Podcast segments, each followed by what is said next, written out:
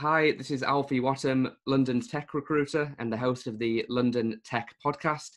Uh, today I'm joined by Andy. Uh, thanks for joining us, mate. Could you start by telling us a little bit about yourself? Yeah, how you doing, man? Yeah, really good to be here, man. Yeah, so I've been working in uh, tech for 18 years in London. So um, yeah, I'm Andy White. I'm currently the CTO at Unread, uh, which is an immersive storytelling platform. I'll come back to that in a minute, and I guess tell you a little bit about my my history, my uh, 18 years. I guess some of the most interesting stuff I've done. Uh, I started at ASOS.com in 2008 during a really, really huge time of growth. It was really, really interesting. You know, it was almost like a startup vibe, but with a lot of traffic, a lot of uh, a lot of work to do, and it was really, really interesting. Yeah, so that, that was that was really cool. A lot of growth there at that time as well. Um, after that, I worked on the back end of the ITV Player for a while. That was pretty interesting. Doing some video streaming and other stuff there. And then um, I started at Just Eat in 2012, and I went on a whole kind of journey with Just Eat from, you know, I think I was like the, um, something like the, maybe like the 10th person in technology or something at the time. And obviously it's just exploded uh, in growth and like, uh, it was really interesting. We, we were one of the, the, the, biggest customer for AWS, I think back then. They're probably, they probably still are one of the, the biggest, you know, customers in Europe.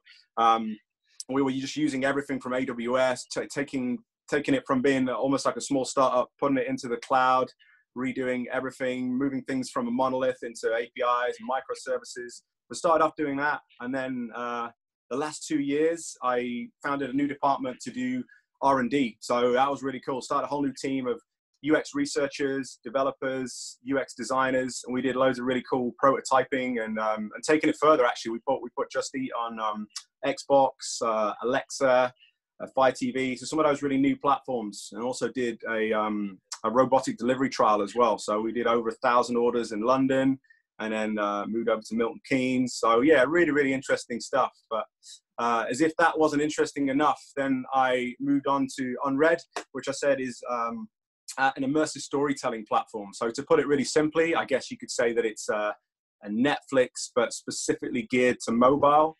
To dig into that a little bit further, to make it come to life for you, I guess I'd say that um, it's an immersive storytelling platform where you experience the story almost as if you're looking over the character's shoulder, as if you have the character's phone. You know, like the mobile phones become so ubiquitous now in our lives that it's almost it's become its own medium for, for telling stories through. So it's as if you have their phone and your, your lock screen turns into their lock screen and you start to get their notifications, their phone calls, their text messages, their WhatsApp, uh, their emails, gallery, everything.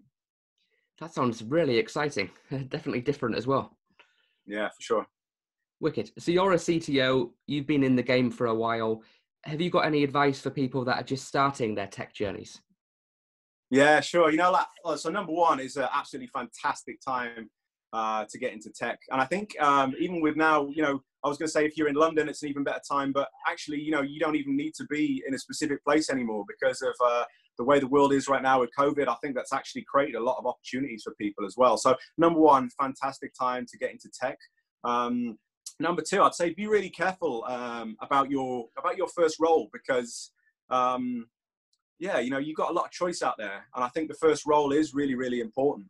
Um, I think like uh, different different employers hire in different ways. If you think of like the big four, like um, you know, like Facebook, Google, um, Twitter, Netflix, you know, they hire in a very um, academic way. And I think if you're if you just come out of uni or you're you're doing a lot of studying yourself, you're going to be in a really good place to actually um, hire for one of those places. I think for myself, you know, I'm going to have to if I was going to go to one of their interviews, I'm going to have to read back on a load of stuff that I probably haven't worked on for 10 years, you know, starting looking at binary trees and stuff like that.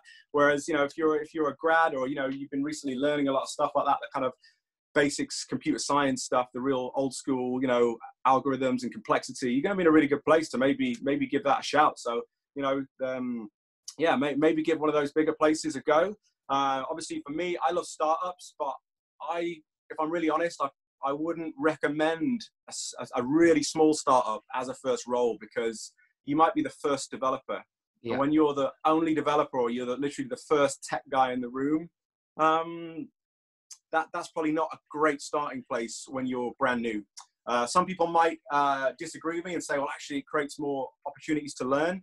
and that, that that is true in a sense. I think you definitely have more opportunities to learn at a smaller place. I wouldn't go for a really really tiny startup where you're the first guy in the room. So look for a place where there's going to be good people around you who are gonna gonna you know you're gonna learn so much from them. I remember when I worked at Just Eat, we had a fantastic grad program which I thought was brilliant, and uh, they had a really really good uh, interview process, and all of the, the, the grads that they got in were fantastic, and also the way that they moved them around different teams and the exposure that they got, and I mean that's something that I think would have really kickstarted me if my first job would have been something. Um, something like a grad program. So if you're a grad, definitely check out some of the bigger companies' grad programs you know, there's some really, really, really good stuff out there.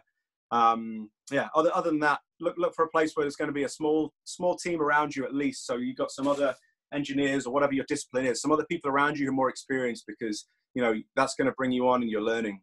And then I guess the last point I'd say is um, yeah maybe like almost actually set the calendar entry for uh, maybe two to three years down the line, and uh, reevaluate, you know, if you're at the right place still. I think I probably stayed in my first role a little bit too long and I probably should have moved on a, li- a little bit sooner.